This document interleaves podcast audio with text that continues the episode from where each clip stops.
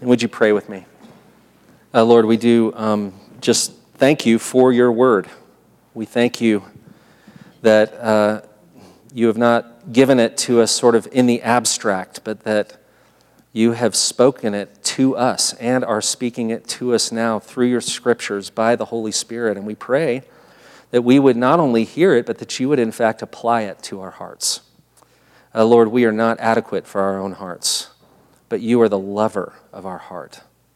And so we pray this morning we would experience that love deeply, that you would plant within us and grow within us the gospel of Jesus Christ to the end that the darkened places would be illuminated. Lord, the hardened places would be softened.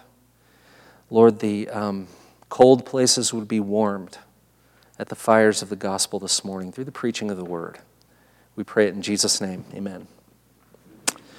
Well, over the next six weeks, uh, we will be looking at these six verses, uh, which I, I, recognize is a bit of a departure, especially if you're accustomed to and familiar with this church and how we typically preach here. We go through entire books and large sections of Scripture uh, week to week, but we're, we're taking a different approach. And you know, I just want to sort of highlight the validity of that approach just by giving you a little example. I mean, I, I love hiking. It's one of the things I love about living in northern New Mexico is the glory of getting out. I'll probably go on a hike today. I love it. Um, getting out, making your way through the woods, you know, seeing how far you can go uh, versus the time you went before or whatever. But I, but I also love sitting. I love, you know, and even better, I love soaking. Uh, just getting in that place and in that posture where rather than, you know, rushing along, you decide to take it all in, uh, to look around, to listen, to savor uh, what you would otherwise have rushed past. That's what we're doing uh, over the next few weeks. I was reminded of the great 19th century British preacher Charles Spurgeon, who described the Word of God as the heart of God made legible. Uh, and the gold of God's love beaten out into leaf gold, so that our thoughts might be plated, so that we also might have golden, good, and holy thoughts concerning Him. Isn't that beautiful? That's, that's what we're doing. We're taking this little chunk of Scripture gold and pounding it out over a number of weeks. And it's no coincidence we're doing this uh, the Sunday after Easter, because in, a, in addition to soaking in this passage, we're really exploring a linkage, an important linkage, between the finished work of Jesus Christ in his death, resurrection, and ascension, and what results from that finished saving work namely, the formation of a people, uh, namely, the creation of his church. In his book, People in Place, Michael Horton uh, describes this linkage beautifully, I think, when he says this The resurrection and ascension of Jesus generate a remarkable paradox. Right in the place where Jesus, the suffering servant, has been exalted as conquering Lord, the first fruit of creation, the head of the body, he disappears. However, precisely in that place that is vacated by the one who has ascended, a church emerges. Now, I imagine if we went around this room and played free association with the word church, we would get all kinds of uh, associations. Uh, I imagine it would evoke uh, thoughts of everything from denominations and doctrines to worship styles to maybe woundedness, from pastoral care to pettiness and pain, from the sweetness of what the Lord has here to scandal. The subject of the church, let's admit it, can be quite, let's say, complicated. I was thinking this week of what the French president Charles de Gaulle said about being president of France. And he said this He said, You know, it's impossible to rule a country with 246 kinds of cheese. And, you know, I know nothing about being the president of a country, but I know a little something about being the pastor of a church. And it can make managing a country with 246 kinds of cheese seem like child's play, if I'm being honest. It can seem a little impossible at times. I mean, I went to a seminary in which, you know, in the student body, there were over 120 denominations represented, which you, know, you tell people that and they go, oh, wow, that's a lot. Well, in fact, there are an estimated 10,000 denominations in this country alone, not churches, denominations. There are an estimated 45,000 denominations globally, Christian denominations. But even, even setting aside sort of the global metrics, when you just become a part of a particular church body. And I want to say, if it's reasonably healthy, you will, you will enter into a fellowship of people in which there are, there are folks of every persuasion and personality and political bent, all kinds of opinions, every experience, life stages, levels of maturity. And not only that, but, but you'll find folks who can't remember a time when their faith wasn't in Jesus right alongside people who are just finding out about Jesus, all under one roof. And there are times it, it might even make you scratch your head and wonder how in the world anyone ever thought this thing was a good idea. Or how anyone ever imagined there would be any hope in keeping it all together. Which is not to say that churches don't employ various techniques to keep it all together.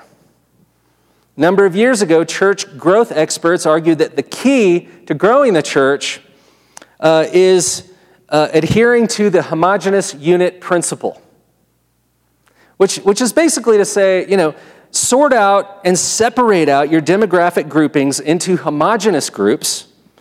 Make sure that you're catering to their desires and don't mix them up because once you mix the groups, they get uncomfortable and that's where the fracturing happens. Adhere to the homogenous unit principle.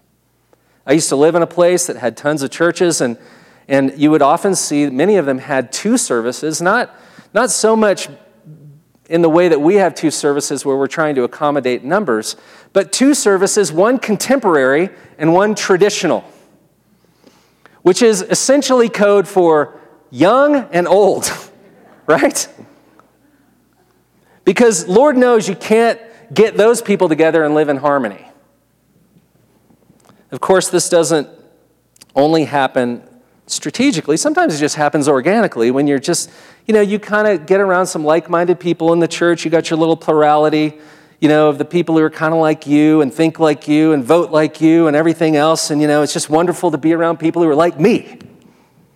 And you begin to think, you know, it would make this church really great if it was just people like us. And maybe, you know, maybe we could run off the people who aren't just like us. Others have decided that the way to manage the impossible church is to get back to the days of the early church, to the days when Jesus hadn't been gone too long, when the apostles were still around, when the Holy Spirit was really shaking things up. And, and if we don't get back to those good old days, maybe we could just get back to some good old days. Like before the internet. You know, like when you had to dress up to go to church. Like when, you know, the kids had to say yes, sir, and yes, ma'am to their elders. And maybe, you know, the most common thing is to just give up and just say, I've had it with the church. Walking away feeling it's no longer worth the energy or the effort. When I was a college student and uh, I went to college in Atlanta, Georgia, one of my uh, roommates attended a church where the pastor would kind of regularly say, uh, if you're looking for the perfect church, you just need to go up the street. And he kind of thought, for the longest time, he thought, well, that's just his colloquial way of saying, this isn't the perfect church. You're not going to find it here. Just go up the street if you want to find the perfect church. Until one day he took a different way home and drove past a church with a giant neon sign that said, the perfect church. so, in case you're wondering, it's in Atlanta, Georgia. But look, we all know we can't find the perfect church, right? Up the street, we can't find it by implementing, you know, management and growth strategies uh, or trying to create the past. And in fact, you will not even find the, per- the perfect church in the pages of Scripture. Read, read on in Acts, and you won't get very far before you find out this is a church with problems, and you might even say big problems. You've got apostles fighting with each other over core doctrines publicly. There's persecution. The church is filling up with difficult people, with deceptive people, with people who've got designs of their own for what the church ought to be and how it ought to function. You know, there's, there's always tough things to work through and pray about, and there's struggles with neighbors, and there's struggles with governmental authorities. You might even begin to think, if you read on in Acts, man, things have gotten a lot better. In fact, virtually every letter in the New Testament is prompted by some kind of problem that has come up in the church that requires gospel confrontation. It turns out there is no golden age. Uh, Solomon put it very well in, in Ecclesiastes 7 when he said, Don't say, Why were the former days better than these? For it is not from wisdom that you ask this. And with apologies to our beloved Santa Fe, the city of holy faith, there's no holy city. There's just fallen creatures in God's beautiful, broken, yet to be fully redeemed creation, never arriving, but by God's grace, through His church, always relying. Always relying on the saving and sustaining grace of Jesus in our life together as that which keeps this impossible thing not only together, but thriving and beautiful. Now, that's, none of that is to say that God wasn't doing some very unique things in the earliest days of the church. The Bible, in fact, provides us with a metaphor describing what he was doing. The, the metaphor is a construction project, and this is essentially the time of the laying of the foundation. Um, and as anyone knows, there's no more critical time, no more dramatic time, maybe no more messy period in a construction project than the foundation laying project time there's engineers and architects and surveyors and construction guys who have to communicate with each other. Uh, there, there may be earth to move and holes to dig and heavy machinery to bring in. There might even be some explosions that need to be set off in order to build the house. But it's also that really critical period you have got to get it right or it will be a disaster for the whole house.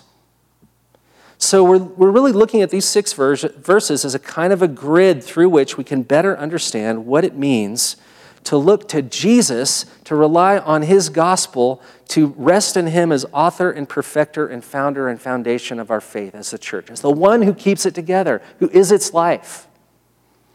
And we're going to do that with, three th- with, with an eye on three things about the church its formation, its foundation, and finally, its fruit. Now, if the book of Acts were optioned as a Hollywood movie, I'm convinced that the passage just before this would, you know, they'd mess with it and they'd put it at the end. You know, where the Holy Spirit's poured out and the Apostle Peter preaches this banger sermon and 3,000 people come to know the Lord. You know, that would come at the end of the movie, right? Because that's the Hollywood ending. I mean, I can, I can assure you, when I was a church planter and, and I would go and make my, um, my quarterly reports to a grim panel of presbyters. They're actually not grim, they're really encouraging. Um, reporting on my progress to this committee at Presbytery, I'd have loved nothing more than to report that as a result of my preaching, Holy Ghost revival had broken out in Kerrville, Texas. And since my last report, you know, the church has gone from 50 to 3,050 and I would drop the mic and I would walk out.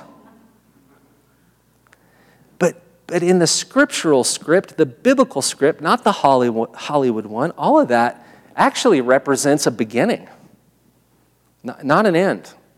Those are the first steps, not the fulfillment. They are the appetizer, not the main course, because that's just the prelude to the really good stuff to come, to the house the Lord is building. The, the pouring out of the Spirit at Pentecost is just the beginning of the, of, of what God does with the gospel, the formation of one new people.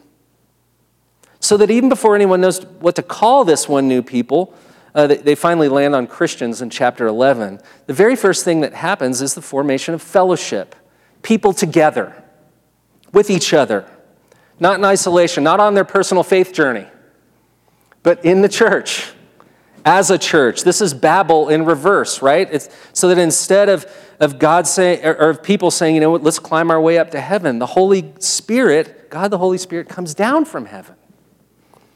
Instead of being scattered all over the place into their, into their homogenous unit principles, into their little different groups and languages, the whole world is gathered together, given a common tongue, into one new kingdom people.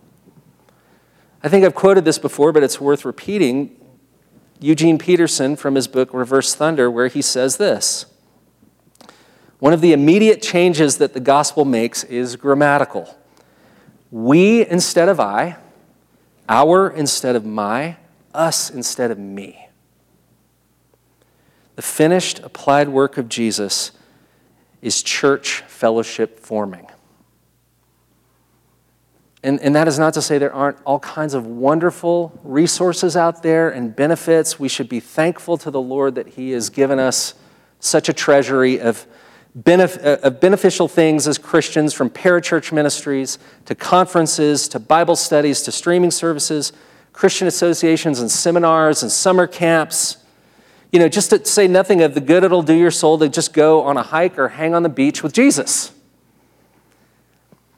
But essential to knowing the grace of Jesus and growing in the grace of Jesus is integration into his body, his bride, his church. The scriptures just don't have a category for a Christian disconnected from the church any more than any of us have a category for a fish disconnected from water.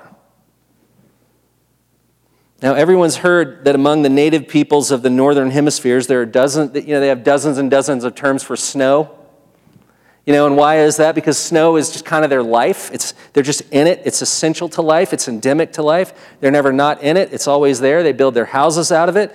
It, it shapes how they dress, what they eat, what they do, everything about their life and culture. And, and you know, in, in a similar way, the scripture has dozens and dozens of terms for the church for the same reasons because you know it is understood that for the christian it is essential to life endemic to life.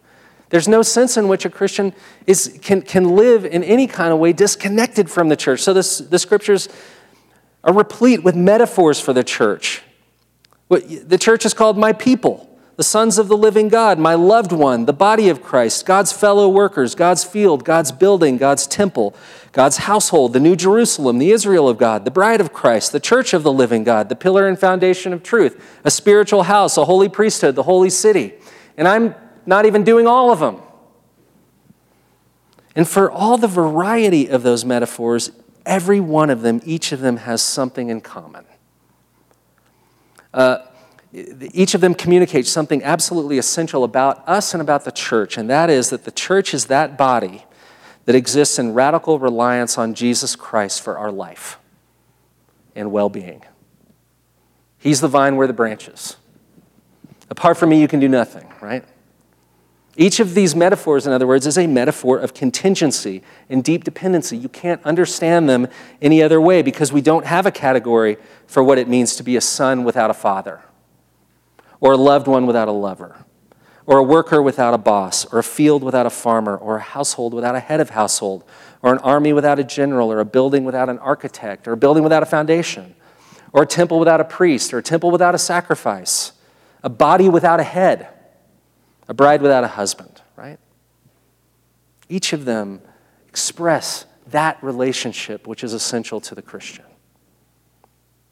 So, you know, if you were to ask Jesus, how, how are people going to come to know you? How will it be possible to reach all kinds of people from all around the world with this gospel message? And he, he would direct you to the church. He would say, The church, as he said in, in Matthew 5, the church is the light of the whole world, it's a city on a hill. By this, all people will know that you're my disciples if you have love for one another. In fact, John goes on to write in his first letter that love for the brothers, okay, this is, this is an expression of what it means to be living together as a church uh, in, in fellowship with one another in the Lord, having a living and active relationship in that way. Love for the brothers serves as testimony that one has passed from death to life. It's a testimony. All of this is talking about the church, the living expression of the power of the gospel among God's people. And that's why it's always the case that where the Spirit's at work and the gospel is thriving, people formation happens and churches pop up. It's why I've never, in, in all the places I've been a minister, I've never seen church plants as anything threatening. I, I see them quite the opposite. I see it as encouraging.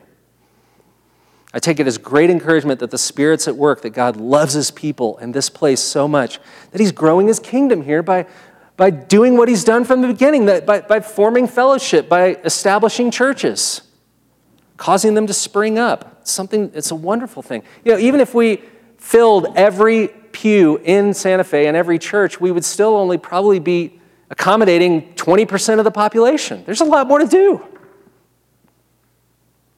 And here's the thing the same gospel that forms the church is at the same time the foundation upon which the church stands. Um, I alluded to this earlier. There's nothing more critical uh, than, than foundations, right? Um, I know there's some realtors among us, and let me ask you I mean, when, when you're going through that home buying process and you enter the inspection phase of the home purchase, what happens when you hear that there are foundation issues? It, it would be way better, wouldn't it, to have almost any other issue than the foundation issue. It'd be way better to have roof problems, way better to have plumbing or electrical problems, anything but the foundation. Because you can have the most awesome, you know, shiplapped, ensuite, master bedroomed, granite countertopped, sweeping vistas of the Sangres from your man cave balcony house in the world, but none of it matters if you don't have a good foundation. That can all just land in a heap. The old hymn put it so well the church's one foundation is Jesus Christ, her Lord. His gospel, as revealed in the scriptures, is the foundation upon which the church stands or falls. He, he must, that gospel must support and bear the weight of the whole thing, or, or everything falls apart. And now, to be, to be clear, that's not to say that it's not possible to keep something going. It's not even to say it's not possible to keep things going and feel really good about how they're going. Uh, you, you can be a part of an enterprise in which there's all kinds of activities with programs and budget and staff and facilities and social outreach, all you know, without having a solid gospel foundation. It's possible, you know, I know I've talked to some of you, and some of you have experienced that in church life, with the sense that a lot's going on, but, there's a, but it's not alive. You know, and even if that isn't your experience, the scriptures actually attest to this the possibility of it. There's a letter to the church at Sardis in Revelation 3 that's very sharp on this point. And keep in mind, these letters in Revelation aren't letters from pastors to other pastors or church members to pastors, they're letters from God to the church. Uh, and here's what the Lord says in that letter to this church Brace yourselves, okay? I know your works. You have the reputation of being alive, but you are dead. Wake up and strengthen what remains and is about to die, for I have not found your works complete in the sight of my God. Remember then what you received and heard. Keep it and repent. That's, that's wild, isn't it? There's a, there's a way of functioning in which reputation doesn't really square with reality, right? There, there's, there's famous sort of corporate case studies, right? Where like corporations are so excited about what they're doing and they're, and, and they're you know, a culture of sort of self-talk of you know, breaking your arm while you're patting yourself on the back, all the while completely disconnecting from your customer base, right? It's, it's a reputation that doesn't square with reality. There, there, there can be a reputation amongst church members and in a community in which it resides, in which there's a sense that things are really thriving and it's successful, but the reality is, at least in Sardis, you know, grimly, death. Lord, have mercy. Lord, have mercy on us. Right? This is in keeping with you know, what Jesus said about the religious leaders of his time, right? Like, you look great. You're like a whitewashed tomb, shiny on the outside, dead on the inside. One of my mentors, I mentioned this to you, you know, the, the when he asked me, What's the worst thing that can happen to you as a pastor? And we just, I kind of went down the list of every scandalous thing I could think of. And he kept shaking his head. And he finally said, No. The worst thing that can happen to you as a pastor is to have an appearance of godliness while denying its power. That's worse than adultery, thieving, whatever. Whatever you can think of. That's the worst. But the scriptures don't just give a grim diagnosis, they deliver a cure. And it's here in Revelation 3 to, to wake up, strengthen what remains. Dylan was right. You've got some big dreams, baby, but in order to dream, you got to be asleep. Wake up. Churches wake up with the gospel when they know that health is in taking hold of what is described here as what's been received and what's been heard. What is that? That's the gospel. You've received it, you've heard it, principally, you know, through, through the transmission of the good news of Jesus by the way of the scriptures through preaching and teaching in the ministry of the church to the end that we would be strengthened by it. What, the, the image here is something like eating a good meal. It's fortifying, nourishing. Uh, that, that's what we're doing here every week. God's got good things on offer. Come and eat. It's core to, the, to our evangelism, right? I, I'm, I'm getting some good stuff. I'm being fed. It's delicious. It's growing me. I'd love for you to taste it. So that people are growing by it, being fortified by it, nourished by it to the end that we'd keep it, that we'd keep on eating and being fed. And, and part of it too is being humbled by the gospel. There's a recognition here uh, that while we, that, that we will regularly fail, we'll fall short of our greatest aspirations. So he says, you know, also you need to have kind of a lifestyle of repentance, you know, um, which only deepens your reliance on Jesus. So the gospel is never, isn't treated as like ho hum stuff. It's held near and dear as our greatest treasure.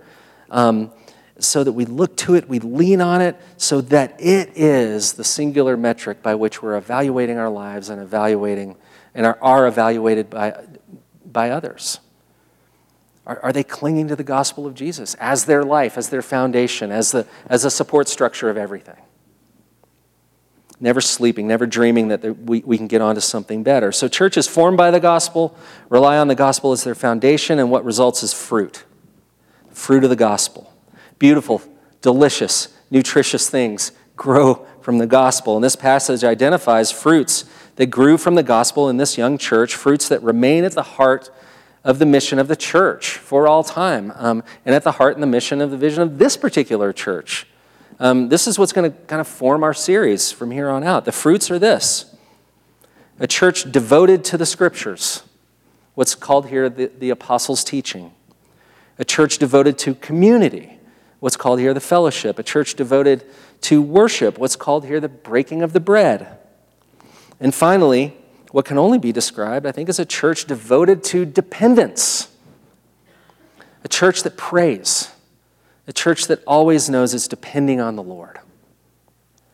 John Stott sums all this up as a learning church, a loving church, a worshiping church, and a praying church. These are the things to which the church is devoted. It's reflective of their love for God, for each other, all undergirded by daily growth. And, and, and undergirding all of it is this one little word at the beginning of our passage, um, and that word is devotion. And I got, you know, I got thinking about devotion this week. I mean, devotion is an interesting thing, isn't it? It's not a doctrine, it's not even really um, an action. It's, it's more of a quality. Um, that resides in, in the heart at the center of a person. It's, it, it's one connected to the fact that the church was formed, founded, and went forward with the gospel, but, but also to how all of that happened. Devotion kind of gives this idea of steadfastly continuing in something, persisting in something, passion for something.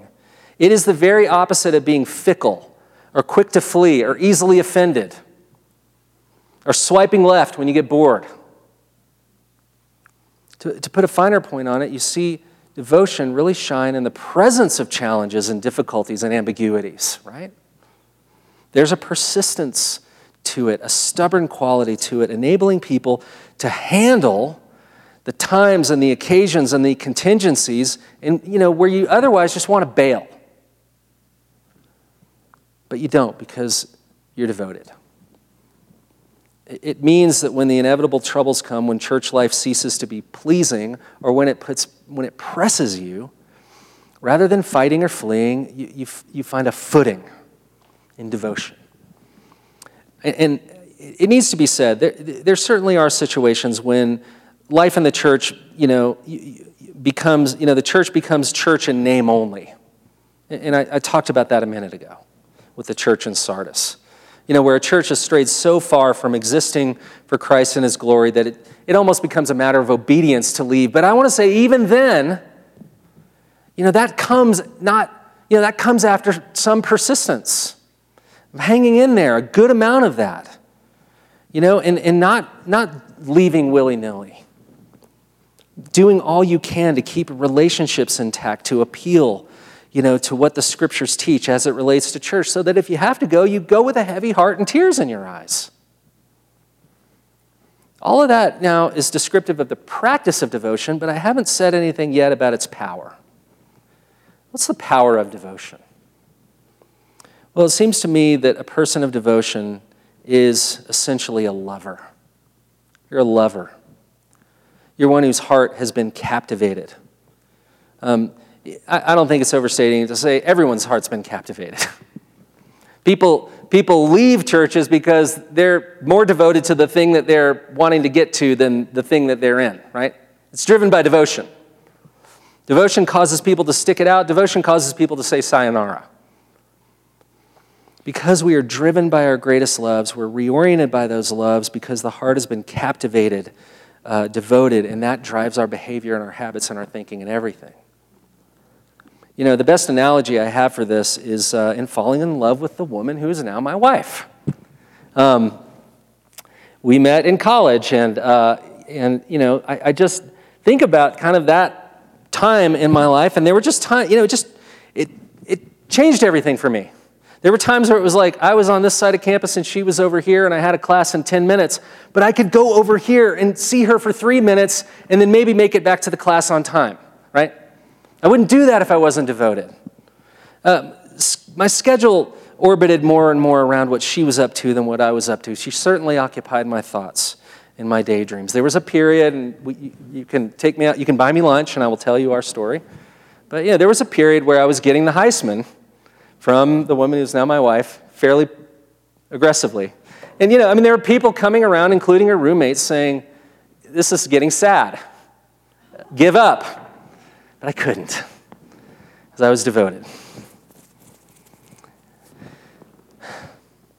Everything else took a back seat because of that devotion. And devotion comes with expectations, of course. You become exclusive in your love. You don't have other loves because the one you love makes you devoted. It's why, if any of us married people around here began spending time with another man or woman, not our spouse, people would be rightly very concerned they would be rightly very confused, at least. And here's the thing this love, this devotion that's described here in Acts 2 is not something that they wrung out of their own lives. It is, in fact, that which was wrought in them. And it is that which is wrought in us by the love of Jesus for us. The devoted church is the church that never gets over how greatly it has been and is being loved by Jesus. Never gets over that, never moves on. The British have a great word gobsmacked. They're gobsmacked by it. You can't believe it sometimes how much He loves you. We aren't devoted because we pursued Jesus, but because He's pursued us. We love because He loved us first. Devotion grows out of the heart that's been captivated by the love of Christ. And the question is, and it's just a good thing to put to ourselves are we captivated by that? Does it shape our relationship with this church and this community? Is it reorienting our lives and our loves? Is it reordering as our, our priorities? Will it be said of us at the end of our days that our greatest love, our greatest passion and priority in this life, you know, was not golf or travel or even you know family. I mean these are all good things but but but would it be said of us that this was a person who loved what jesus loved most? The church. That he gave his life for that he's coming back for that he's that he, that he calls his bride our hearts were made for devotion. We can't help but give them away, often with the hopes that we'll get love and life in return. But there's only one kind of love. There's only one form of devotion that springs not from us trying to get life for ourselves or life out of something else, but it, but, but it is the love of Jesus which secures it for us, which captivates us, which loved us first, not asking anything in return, by grace. We're, we're about to come to this table, and, and you know, as you prepare to come, maybe, maybe think about your devotional life. And I'm not talking about 30 minutes in the morning where you crack open your Bible. I'm talking about your life. I'm going to think about this. Where has it taken me? What tables have I been queuing up to? You know, week, uh, this week, or maybe my whole life, where I'm going there with the hope of getting something out of it for me, the hope of getting love you know, maybe it's relational fulfillment or monetary security or career success or family harmony. And as you think about that, consider this that this is the one table that doesn't demand of us, but for those who have placed their faith in Christ, delivers for us. Because all the demands have been met. Our devoted Savior has loved our souls this table's been set by him that we would come and experience his deep, deep love, as the, as the hymn puts it vast, unmeasured, boundless, free, rolling as a mighty ocean in its fullness over me. And it's not bad to remember that we're fickle and we're frail and we're failed, but he is faithful. He is devoted to his church and is with us to the very end of the age. Let's pray.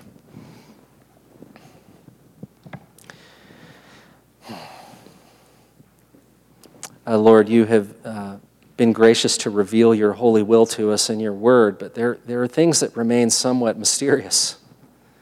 And I suspect one of them is your love for us. Um, your deep, eternal love uh, for us.